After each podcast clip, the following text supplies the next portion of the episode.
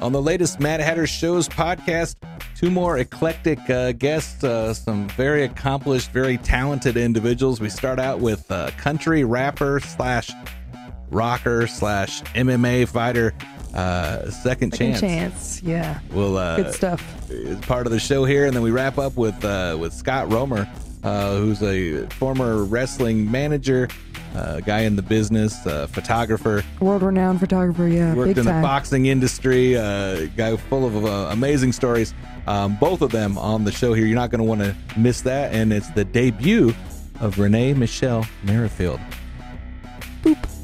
That was I gave you a chance to say something so profound, and that's what we got. But uh, you should tune in, check out the show, and Yes, uh, in, anywhere y'all. that good uh, podcasts are played.